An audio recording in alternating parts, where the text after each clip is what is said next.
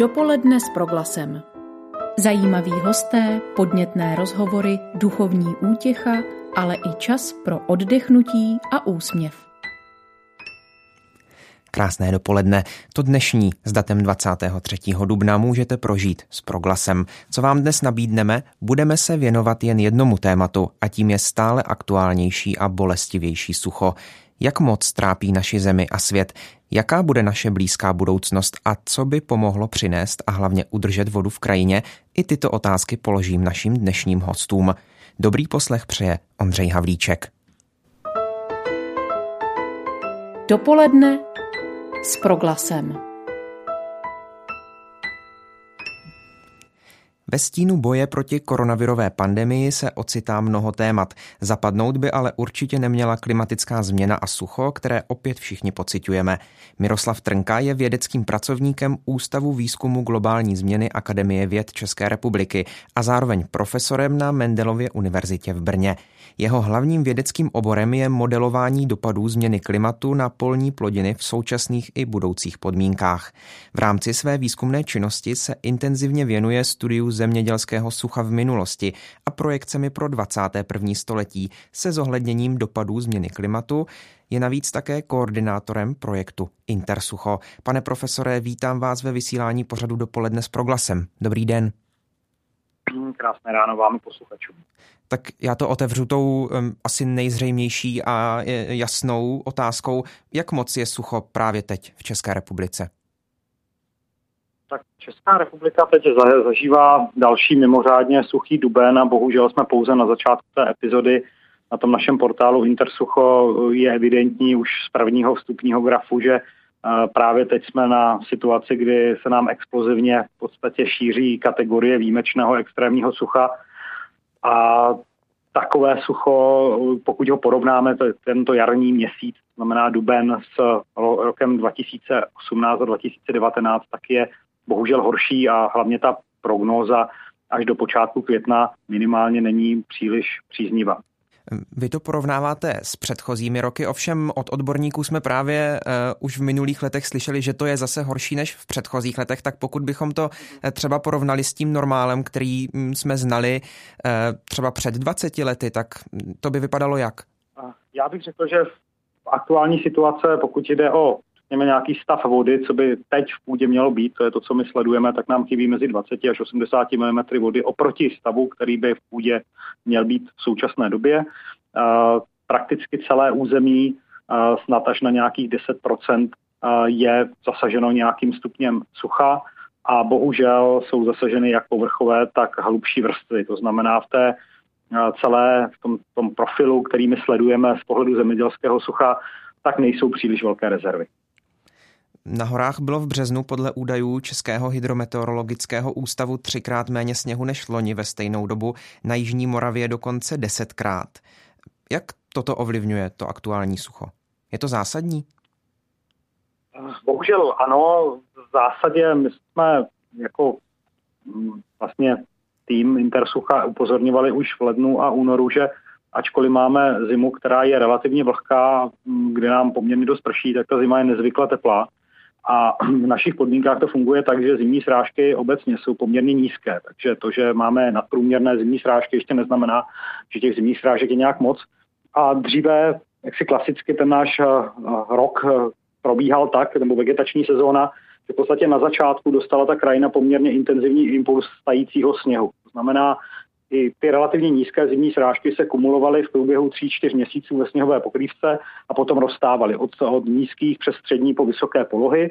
Umožňovaly to, že řekněme vodní toky měly poměrně výrazné vyšší průtoky, to dosycovalo i podzemní vody v nivách a v zásadě z té zimní zásoby, která byla v půdě, jak v povrchové, tak v těch hlubších vrstvách, tak ta krajina potom překlenuje období deficitu, které v našich podmínkách nastává někdy od června eh, do minimálně září. Prostě vegetační sezóna u nás je obecně eh, chudší na srážky, než by krajina potřebovala. A ten zbytek, to, co rostliny potřebují k optimálnímu vývoji, tak v podstatě eh, na to využívali tu zimní zásobu.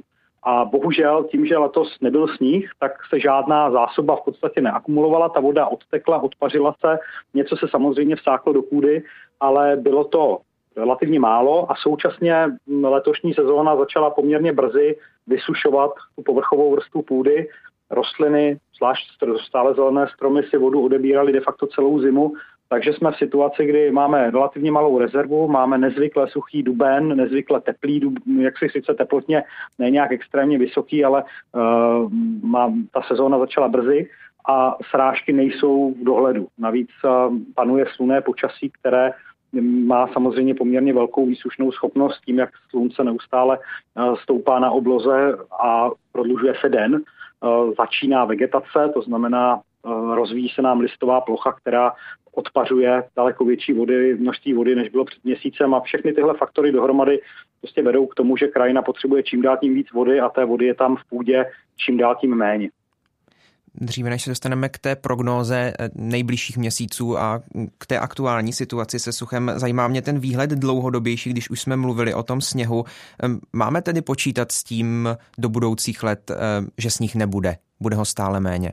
Hmm, bohužel to je jedna z prognóz, kterou posluchači najdou na našem portálu Klimatická změna, kde jsme už před nějakými pěti lety eh, ukazovali, jakým způsobem se změní charakter sněhové pokrývky a že zkrátka v, nízk, v těch polohách od 400 metrů bude sníh spíš výjimečně.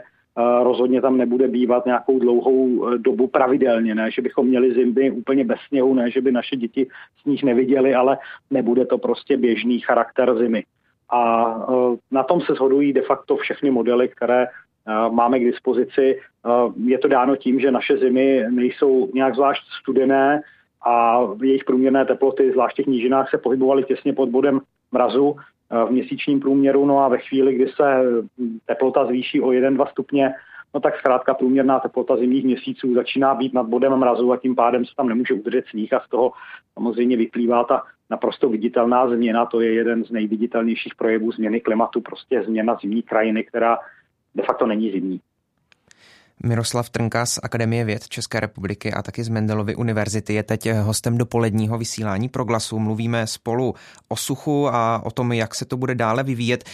Právě na to se chci teď také zeptat, eh, jak vy odhadujete jako odborníci, že budou vypadat ty následující měsíce a co by se případně muselo stát, aby se příroda a ty zásoby vody, eh, alespoň tedy té, v té nejmenší vrstvě, v té nejblíž povrchu, eh, dostala k normálu?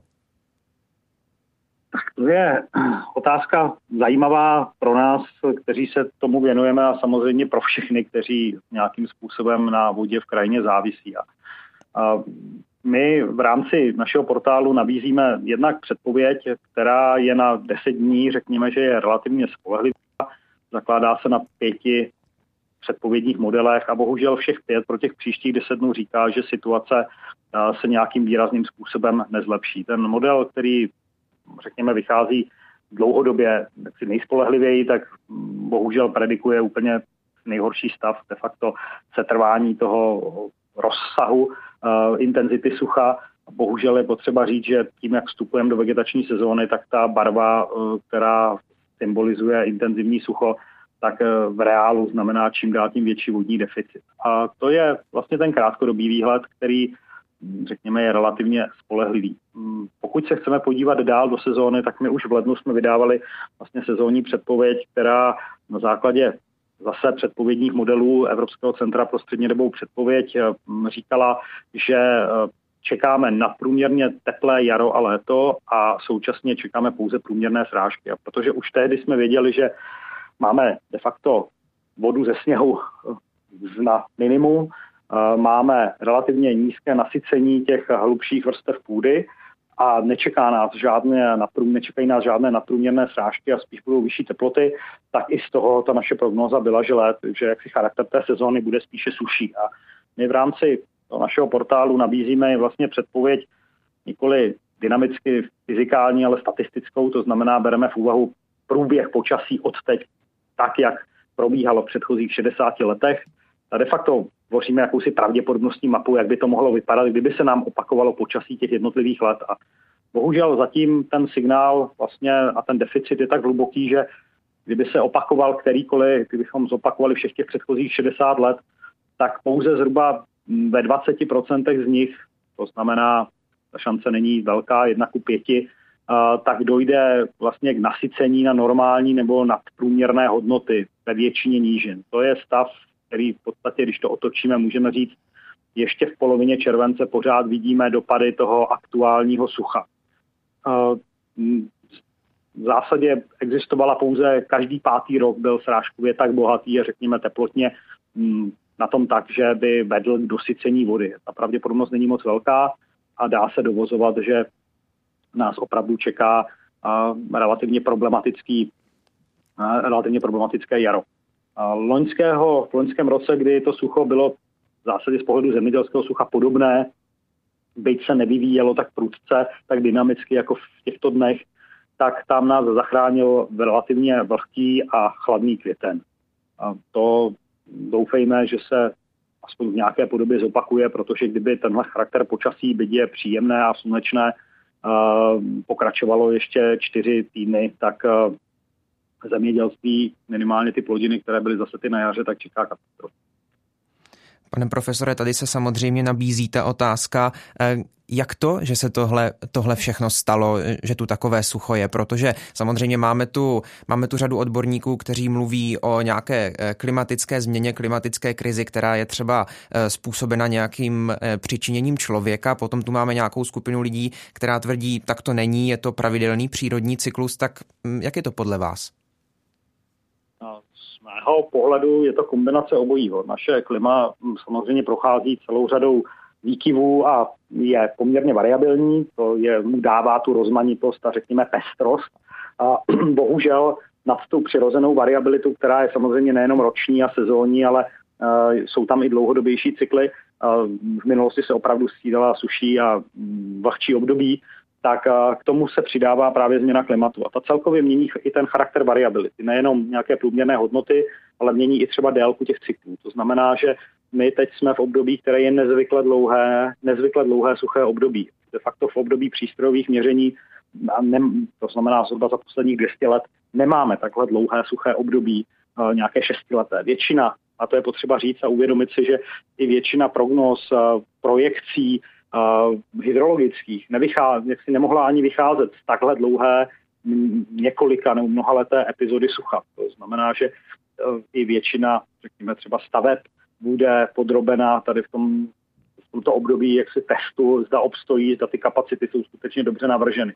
No a uh, bohužel změna klimatu neprobíhá nějak lineárně, velmi obtížně se dokazuje na jedné konkrétní události, ale já řeknu to, my jsme analyzovali posledních 200 let všechny suché epizody, které se u nás odehrály eh, s kolegy z Masarykovy univerzity, s panem profesorem Brázdilem a s kolegy z matematicko-fyzikální fakulty. A to, co jsme zjistili, tak je vlastně fakt, že ať vezmete sopečné výbuchy, vezmeme sluneční činnost a její proměnlivost, ať vezmeme přirozené kolísání klimatu, tak žádná z těch věcí nedokáže vysvětlit, proč u nás pořád vlastně přibývá, prohlubuje se ten vodní deficit, proč přibývá epizod sucha, proč se prohlubuje vodní deficit. Jediné, co to vysvětluje, tak jsou emise skleníkových plynů. Vlastně tahle atribuční analýza, kterou prováděl pan doktor Mičovský, nám jasně ukázala, že um, máme co dočinění s jevem, který je uh, opravdu vázán na změnu klimatu. A my jsme nedávno dokončili studii, která je momentálně recenzním řízení, kde se díváme na průběh vlastně kolísání, řekněme, sucha v letních měsících za poslední 2000 let a i v tom kontextu toho 2000 letí je ta epizoda posledních roku opravdu mimořádná. Takže uh, nejedná se o nějaký přirozený výkyv, uh, vliv změny klimatu je nepochybný a dá se říct, že to sucho a ty škody, které nám to sucho způsobuje, to jsou právě ty škody, které přináší změna klimatu. Uh, můžeme se bavit o tom, že to je, uh, že skleníkové plyny jsou neviditelné, že ta změna klimatu samotná vlastně se nás netýká. My si s tím přece v té krajině nějak poradíme. No, vidíme, že máme sucho, které trvá šestým rokem, že v krajině dochází ke změnám, která, které se nám vůbec nelíbí, které mají poměrně značné hospodářské důsledky. A když si k tomu přidáme rovnítko ke změně klimatu, tak můžeme říct, ano, tohle jsou ty náklady. A pokud chceme změnu klimatu řešit a chceme-li změnit vlastně tu příčinu, to znamená, že budeme snižovat emise skleníkových plynů, no tak to bude něco stát ale my jasně vidíme, že když to dělat nebudeme, tak nás to stojí čím, čím dál tím říká profesor Miroslav Trnka z Ústavu výzkumu globální změny Akademie věd České republiky. Pane profesore, moc rád bych si povídal dál, ale už za chvíli nás v dopolední s proglasem čeká další host, mimochodem váš kolega eh, z Mendlovy univerzity Petr Marada. Díky moc za váš čas a hezký den. Krásně, přeju pěkný den posluchačům a co nejdřív trochu deště. Dopoledne s proglasem. Pozvání k rozhovoru v dopoledním vysílání Proglasu, které tentokrát věnujeme dopadům nepříjemného a dlouhotrvajícího sucha na naši krajinu, přijal doktor Petr Marada z Mendlovy univerzity v Brně. Na svých pozemcích na Moravském Slovácku ukazuje cestu všem zájemcům, jak připravovat půdu na změnu klimatu, jak zvyšovat biodiverzitu, tvořit krajinu pestrou, atraktivní a prostupnou pro všechny aktéry venkovského prostoru. Za svou promyšlenou práci byl nominován také na cenu Josefa Vavrouška. Pane doktore, vítejte v našem pořadu. Dobrý den. Dobrý den, děkuji za pozvání a tež přeji i všem posluchačům slunečný a pokud možno ne tak suchý den, eh, který eh, komentoval pan profesor Trnka. Pane doktore, tak vy jste známý především eh, díky eh, své práci s tou krajinou, do které jste eh, investoval spoustu peněz a hlavně ji předěláváte tedy na výraznou změnu. Jak už jsem říkal, tak zavádíte tam různé, různé prostředky, kterými se snažíte tu vodu do krajiny vracet. Tak jde teď poznat zásadní rozdíl mezi tím, jak v tom suchu obstává vaše krajina a jak obstojí, jak obstojí ty pozemky třeba vašich sousedů? No tak eh, já samozřejmě na svých pozemcích se snažím dělat to, co by té krajině pomohlo. Pomohlo se připravit na eh, ty dny, které eh, nejsou pouze ovlivněny činností těch zemědělců, ale na které dopadá ten globální problém, který tady byl taktéž dneska již vzpomínán. Samozřejmě vnímám, co se děje v sousedství, vnímám, co se děje na mých pozemcích a e, díky samozřejmě sledování v rámci různých výzkumných projektů e, můžu zcela jasně prokázat, že pokud budu provádět vhodné opatření, které zohledňují nepouze tu produkci v podobě eh, potravin, krmiv, eh, které eh, budou zohledňovat i tu půdoochranou službu, tak skutečně ten přínos je prokazatelný. Mm, zajímá mě v tuto chvíli tedy, eh, jaké jsou ty hlavní příčiny toho, že naše krajina není schopná eh, zadržovat, zadržovat vodu. Je to především, tedy ty, jsou to především ty rozsáhlé lány zemědělské půdy, které mají původ eh, někde v, třeba v a v, prostě ve vytváření jedných velkých zemědělských ploch tak eh, opět navážu na svého předřečníka. Eh, my eh, se musíme bavit o komplexu komplexu vlivu, se kterými se vlastně v naší přírodě a krajině potýkáme. Ano, i velikost dílu půdních bloků, i velikost vlastně těch osevů má význam na to, co se dneska v přírodě a krajině děje. Dneska má význam vůbec eh, nepouze ta velikost, ale co se seje, v jakých podmínkách, kdy se to sklízí. Takže eh, ono je potřeba eh, celou tu problematiku vnímat v komplexu a nevytrhávat ty jednotlivé problémy, o kterých se dneska v médiích dneska hovoří víc a zítra o něco méně. Mm, vědci už několik let připomínají, že musíme být připraveni na klimatické změny, které nás čekají. Tak jsou vyslyšeni? Připravujeme se na ně jako společnost? Připravuje se na ně stát třeba i ve formě podpory nějakých dotačních programů právě pro obnovu bio, biodiverzity na zemědělských pozemcích? Tak eh, samozřejmě vědci eh, zkoumají, pojmenovávají problém, snaží se eh, k tomu problému přiřadit i odpovídající řešení. Dle mého názoru je hodně problémů skutečně pojmenováno. Je pojmenováno i to řešení. Ne samozřejmě ve všech případech, ale to uchopení toho nástroje pro to řešení, respektive tu vodnou metodiku. Eh, k tomu my eh, dle mého názoru nejsme tak proaktivní, jak v jiných aktivitách. Takže já eh, vnímám, že my bychom mohli v té adaptaci na klimatickou změnu eh, i jako společnost, i jako zemědělci dělat eh, daleko více, než děláme. Ale eh, těch priorit je skutečně hodně a sucho je jednou z nich, ale nemyslím si, že by jsme dělali maximum, co dělat de facto v této věci můžeme. V pořadu dopoledne s proglasem nasloucháme dnes zkušenostem odborníků se změnou klimatu.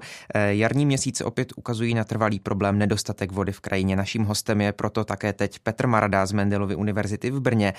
Eh, vy jste známí a už jsem o tom mluvil na začátku našeho rozhovoru eh, tím, že přetváříte své pozemky na nějakou novou podobu. Mohl byste nám a všem posluchačům popsat, co všechno děláte pro, pro změnu svých pozemků? Tak já jsem eh, vyrůstal v Šardicích na Kijovském Slovácku, znám eh, místní přírodu, krajinu a na základě těch znalostí, eh, na základě studia, na základě právě vzdělávání se na Mendlově univerzitě jsem se snažil na vhodných pozemcích budovat takové opatření, které by například v době, kdy přijde nějaká větší srážka, se ta voda zadržela, kde by se udělalo opatření, které by zpomalilo tu kinetickou energii té přívalové srážky. Takže já jsem část pozemku zatravnil, na části pozemku e, jsem vybudoval různé e, mokřadní e, a jiné ekosystémy. Vhodné pozemky jsem zalesnil, na vhodných místech pozemku jsem vybudoval e, různé biocentra, biokoridory, vysazoval jsem solitární stromy, které samozřejmě podporují ne pouze eh, eh, adaptaci té krajiny na tu klimatickou změnu, ale podporují biodiverzitu, dělají krajinu pestrou, atraktivní, mají další význam v přírodě a krajině. Takže eh, toto bylo zhruba to gro aktivit, kterým, kterým já jsem se věnoval, kterým se věnuji a které v současné době mimo jiné i pomáhají, aby ty dopady toho sucha nebyly tak extrémní. Pane doktore, pojďme nyní ke spojení dvou aktuálních témat. Tím jedním je eh, bezesporu sucho, o kterém mluvíme, a tím druhým eh, rozhodně pandemie koronaviru. Eh, jak to půjde dohromady? Jak pandemie koronaviru ovlivní zemědělství u nás a případně další práci s ním a třeba s, ně, s budováním něčeho podobného, čemu se věnujete vy? Tak eh, já věřím, že eh, ta situace, eh, ve které se dneska nacházíme, přinese pozitiva.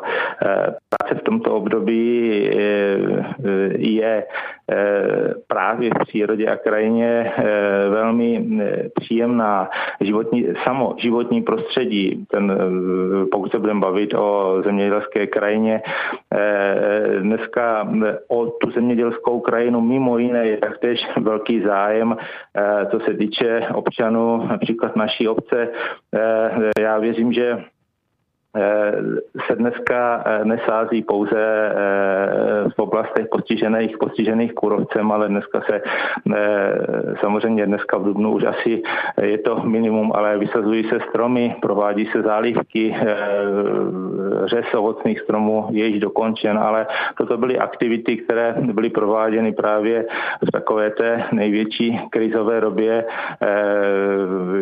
My jsme si všichni zemědělci pochvalovali, že se můžeme realizovat opakovat, že můžeme eh, v naší aktivitě dál pokračovat, i když eh, se dneska eh, činili opatření, které nebyly populární a vlastně občané museli většinu času trávit ve svých domovech. Takže vidím to to pozitivně a ba naopak díky této situaci se opět ukazuje, že to zemědělství je zajímavé, perspektivní a pokud k němu najdeme cestu, tak nebudeme zcela jistě litovat. Pane doktore, poslední otázka. Vy se aktivně staráte o výuku dětí v několika programech. Seznamujete je s půdou, zvířaty, s lesem. Jakou zemi jim podle vás předáme? V jakou zemi vy doufáte? Zemi půdu, tak eh, samozřejmě eh, já vnímám půdu eh, jako mm, jednu složku životního prostředí a já bych chtěl svým dětem, svým dcerám předat vlastně půdu, která eh, bude lákavá, zajímavá, atraktivní. Já bych chtěl vlastně eh, předat eh, vlastně tu půdu jako životní prostředí, které bude pro ty mé děti hodnotným prostředím, zajímavým prostředím, které bude skutečně lákat. A při této příležitosti bych chtěl i vyzvat občany, aby se podívali kolem sebe a řekli si, jestli ta zem, ta půda, která která je eh, v okolí jejich bydlišť, jestli je zajímavým prostředím a jestli by se nedalo v té eh, oblasti na tom pomyslném zemědělském hřišti něco vylepšit, protože eh, bude se nám daleko lépe žít, bude o venkov daleko větší zájem a věřím, že pokud se nám podaří z toho nezajímavého udělat prostor zajímavější, nebude to pouze o adaptaci na klimatickou změnu, ale bude to i o vlastně eh, tom odpovídajícím životním prostředí, které právě v současné době se cení a o které je velký zájem. Říká pro proglas Petr Marada z Mendelovy univerzity v Brně. Díky moc za váš čas, ať se vám daří. Hezký den. Děkuji za pozvání. Naslyšenou. Na proglasu se v dnešním dopoledni věnujeme suchu, které nás už několik let trápí a jak se zdá, tento rok pro nás bude velmi náročný také. Co dál? I na to se budeme ptát dalších hostů. Za chvíli budeme mluvit s profesorem Jakubem Hruškou, vyučujícím na Přírodovědecké fakultě Univerzity Karlovy.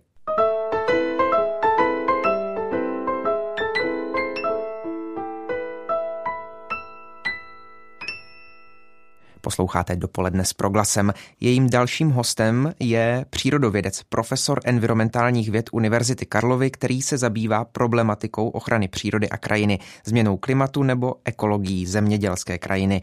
Pracuje v České geologické službě a Ústavu výzkumu globální změny Akademie věd. Vítám na telefonu Jakuba Hrušku. Dobrý den. Dobrý den. Pane profesore, eh, co vás jako odborníka napadá, když eh, se v současné době třeba vydáte na, na procházku do přírody, do české krajiny? Tak samozřejmě to sucho, jo, který je všudy přítomný, je vidět.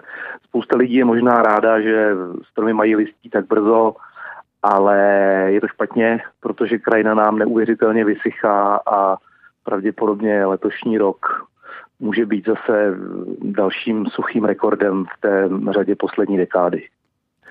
Vy se věnujete také výzkumu eh, kyselých dešťů, které byly u nás, které u nás masivně škodily přírodě před 30-40 lety. Je to problém i dnes, nebo dnes je ten problém opačný a naopak bychom třeba ocenili i kyselé deště, hlavně nějakou vodu? Tak tak kyselé deště bychom asi neocenili, protože ty skutečně poškozovaly lesy a půdy úplně nevýdaným způsobem, ale eh, přece jenom od 90. let, kdy se odsířily elektrárny a od té doby se neustále pracuje na tom, aby se eh, emise síry a dusíku snižovaly, tak ta situace je mnohem, mnohem lepší, než byla v těch řečených 70. 80. letech. Eh, lesy zregenerovaly, Dneska kyselé deště jim prakticky nedávají žádnou bariéru pro, pro růst dobrý. Dneska je tou bariérou bohužel to sucho zejména.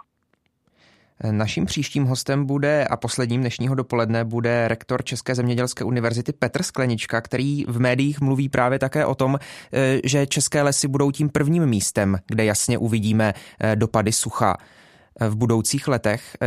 Sdílíte ten názor? Jsou lesy nejohroženější?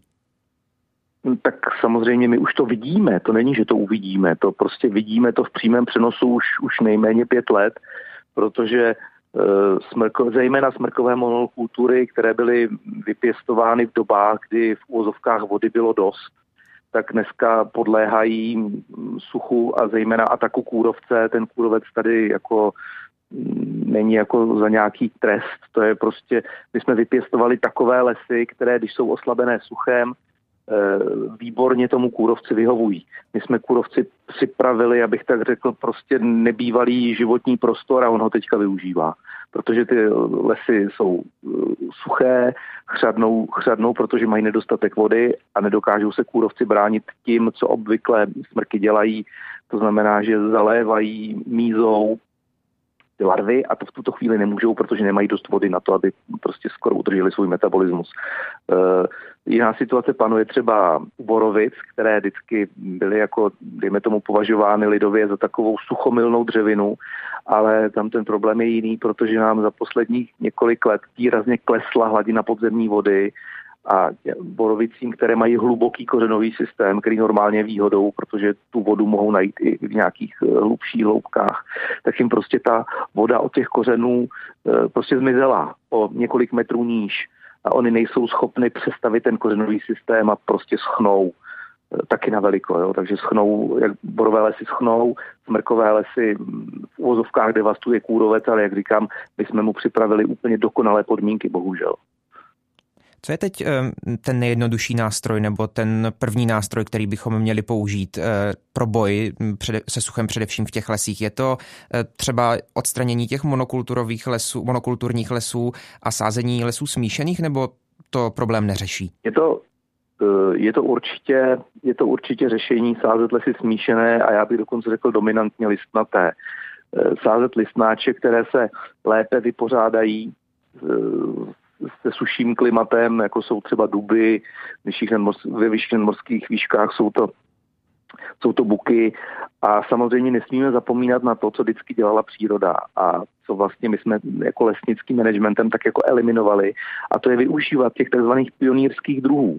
Bříza, polše, jíva, které spontánně zarostou ty paseky do jisté míry a vytvoří takové aspoň lesní mikroklima, ve kterém potom můžou růst lépe ty, jak se říká po lesnicku, cílové druhy. To znamená ty dlouhověké stromy, jako jsou buky, duby právě, které potřebují ale E, nějakou přípravu, které není vhodné sázet na ty paseky. To platí třeba pro, pro buk, který je stínomilnou dřevinou. Jo, prostě e, jsme teďka v problematické fázi, kdy vlastně nejlepší je zamyslet se, jak to dělala příroda miliony let a zopakovat ten postup přes ty pionýrské dřeviny právě.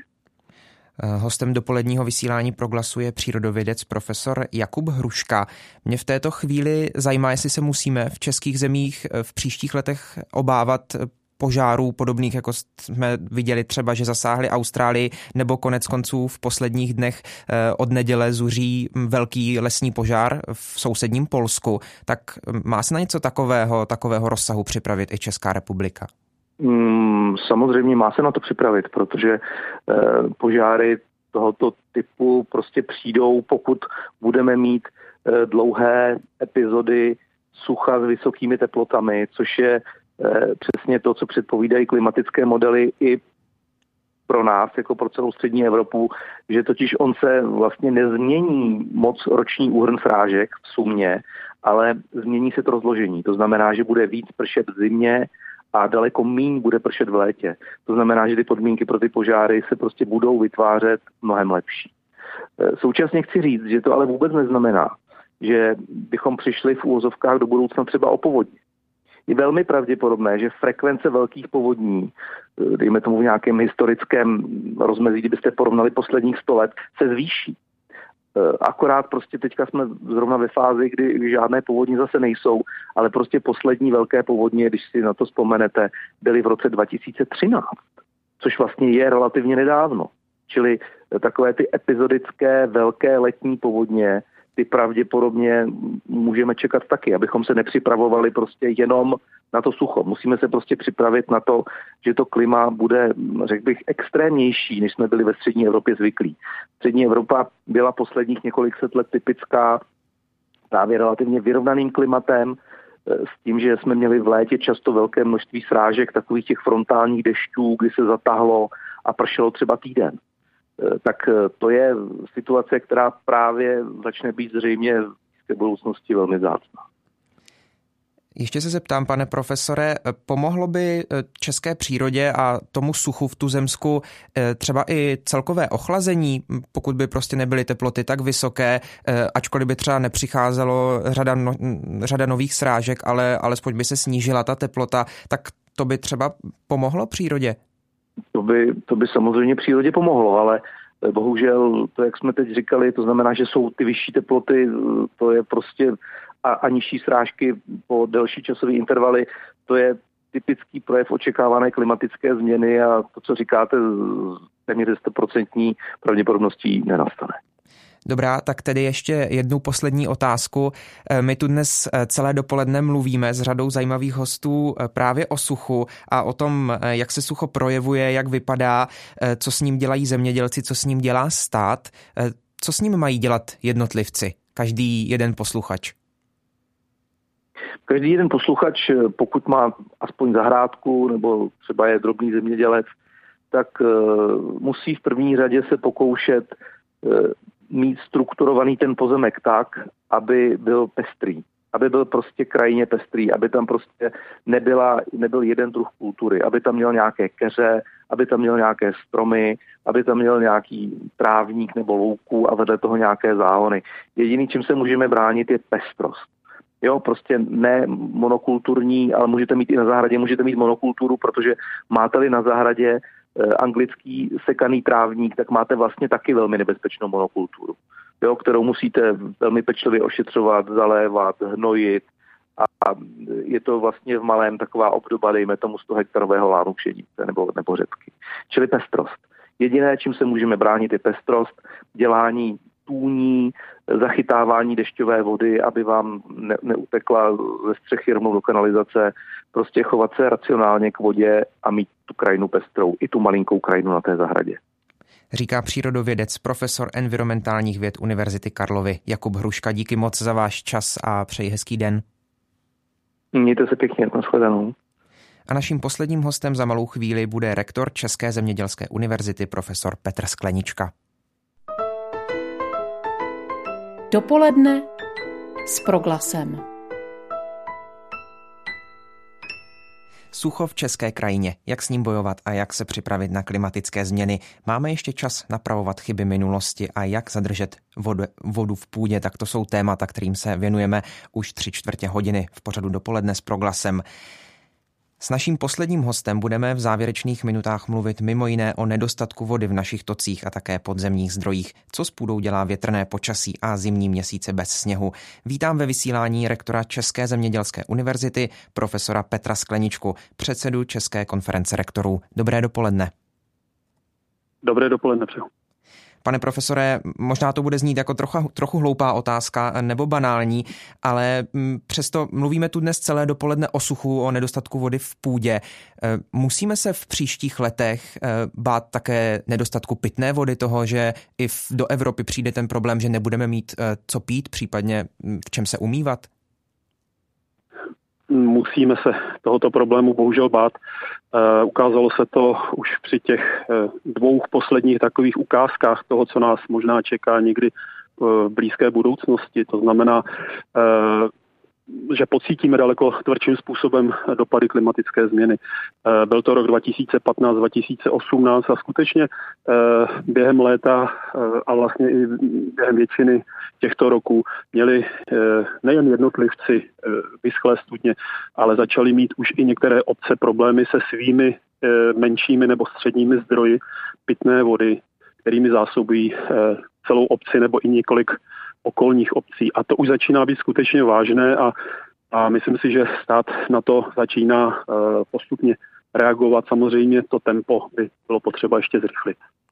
Blíží se podle vás doba, kdy bude Evropa, potažmo svět, o vodu zápasit? Hmm, hrozí to, hrozí eh, dokonce hrozí samozřejmě, pokud bude nedostatek vody, hrozí, že nebude jenom nedostatek vody, ale bude nedostatek i potravin. A to jsou skutečně vážné globální hrozby, eh, které v momentě, kdy přerostou do toho globálního eh, měřítka, tak začne boj o vodu, začne boj o eh, potraviny a toho se všichni chceme vystřídat, čili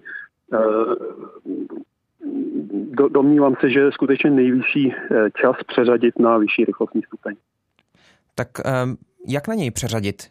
Jaké jsou ty konkrétní typy, nebo možná spíš konkrétní postup, co by se teď mělo stát, jak ze strany státu, tak ze strany občanů? Některé věci už se samozřejmě dějí. Eh, dějí se, jdou, řekl bych, i třeba správným směrem, ale prostě ta intenzita, rychlost těch opatření není dostatečná. My v současné době máme analýzy, eh, kdy porovnáváme rychlost klimatické změny eh, na poslední desetiletí a porovnáváme to s našimi opatřeními proti této klimatické změně. A zjišťujeme bohužel, že my že nám ta klimatická změna stále uniká že je rychlejší než rychlost, tempo, řekněme, našich opatření. Čili my musíme to tempo zvýšit v tuto chvíli a já oběma ministrům, jak panu ministru Tomanovi, tak panu ministru Brabcovi, navrhoval jsem uh, a bavili jsme se o jakémsi desetiletém přechodném plánu, který by na konci to znamená za 10 let, byl skutečně zhruba na těch číslech někde mezi 20-30 miliardami ročně, které prostě do té adaptace na klimatickou změnu tento stát musí začít dávat, aby ji začal dohánět. V současné době jsou to jednotky miliard. Vraťme se teď ještě velmi krátce k zimě s problematikou nedostatku sněhu, o které už jsme i během dnešního dopoledního pořadu mluvili s předcházejícími hosty, eh, se vynořuje i debata o takzvaném umělém zasněžování. Jak si na to díváte vy pohledem hydrologa?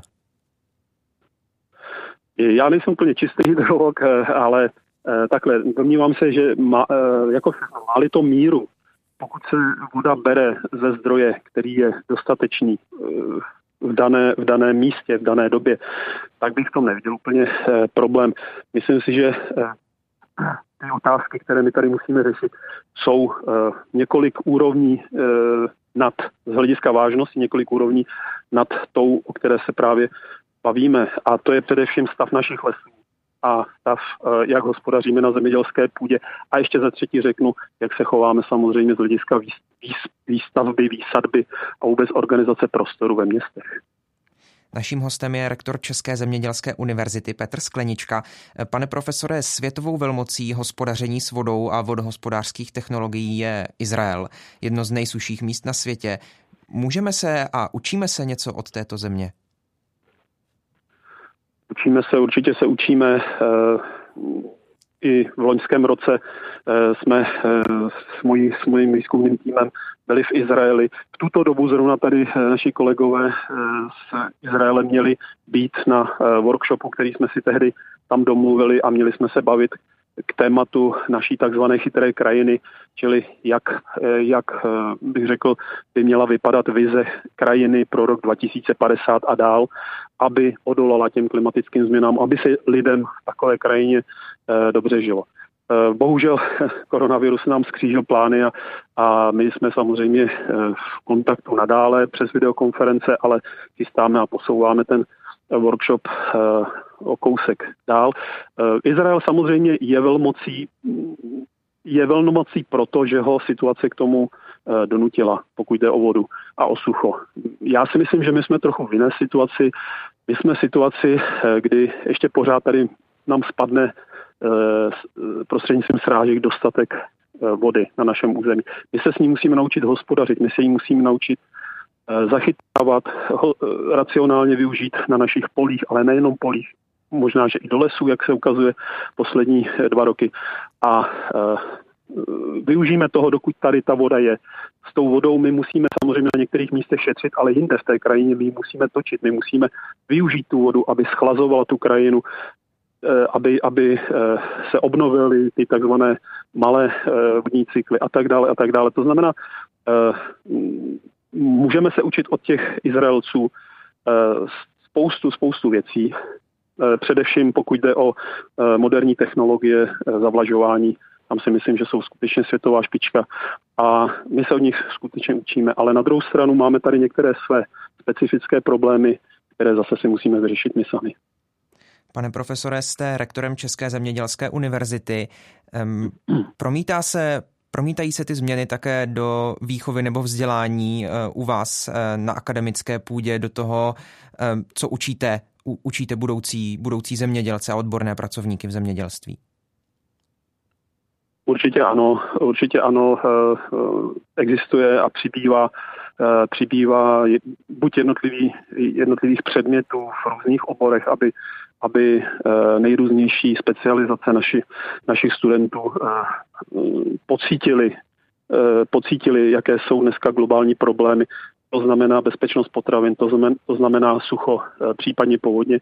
A aby se i ekonomové, i technické obory zemědělské, lesnické, naučili na tyto situace reagovat. K tomu samozřejmě přibývají pak specializované obory, eh, které se zaměřují na eh, vodní hospodářství a obnovu krajiny, řekněme, ale eh, to, co my potřebujeme v současné době, samozřejmě už, už to, už to začalo, zahájili jsme výuku v oborech přímo závlah. Ty závlahy bohužel za posledních 30 let v naší zemi byly potlačeny, protože nebyly potřeba. My jsme, eh, my jsme eh, žili furt eh, s vidinou závlah na konci období socialismu, a, ale přišla doba, kdy skutečně my musíme zkřísit ty závlahy v té moderní podobě a musíme, musíme se tomu věnovat. To znamená, obory zaměřené na závlahy a vodní hospodářství skutečně jsou teďka trendy. Absolventi, kteří jdou do praxe, mají spoustu práce, řekl bych až příliš, takže eh, v tomto se skutečně naše obory promění. Pane profesore, během celého dopoledního vysílání tu rozvíjíme s našimi hosty eh, ty poměrně katastrofické scénáře budoucnosti.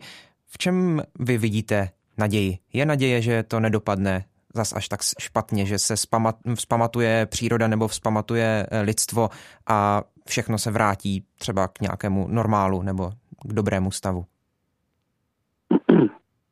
No, eh, naděje vždycky, eh, naděje vždycky, ale eh, obávám se, že teď bychom skutečně museli očekávat, což naši hydrologové, klimatologové neočekávají, jakýsi zvrat nebo výrazný zvrat v těch přírodních přirozených cyklech vývoje klimatu. Něco samozřejmě musí musí eh, udělat proto i lidé z hlediska eh, produkování skleníkových plynů a tak dále. Ale obávám se, že to, co eh, nám tady uprostřed Evropy v takto malé zemi zbývá a co máme skutečně ve svých rukou, je pracovat na adaptaci. Na adaptaci celé společnosti na, klimatické, na, na tu klimatickou změnu. Když ta klimatická změna nepřijde v té nejobávanější podobě, jenom dobře, ale my se na to musíme připravit eh, i pro ty eh, nejhorší scénáře a eh, to je naše šance na to, aby se tady i třeba za sto let dalo dobře žít. To byla závěrečná slova posledního hosta dnešního dopoledne s proglasem Petra Skleničky, rektora České zemědělské univerzity. Díky moc za váš čas a přeji hodně úspěchů ve vaší další práci. Děkuji, krásný den.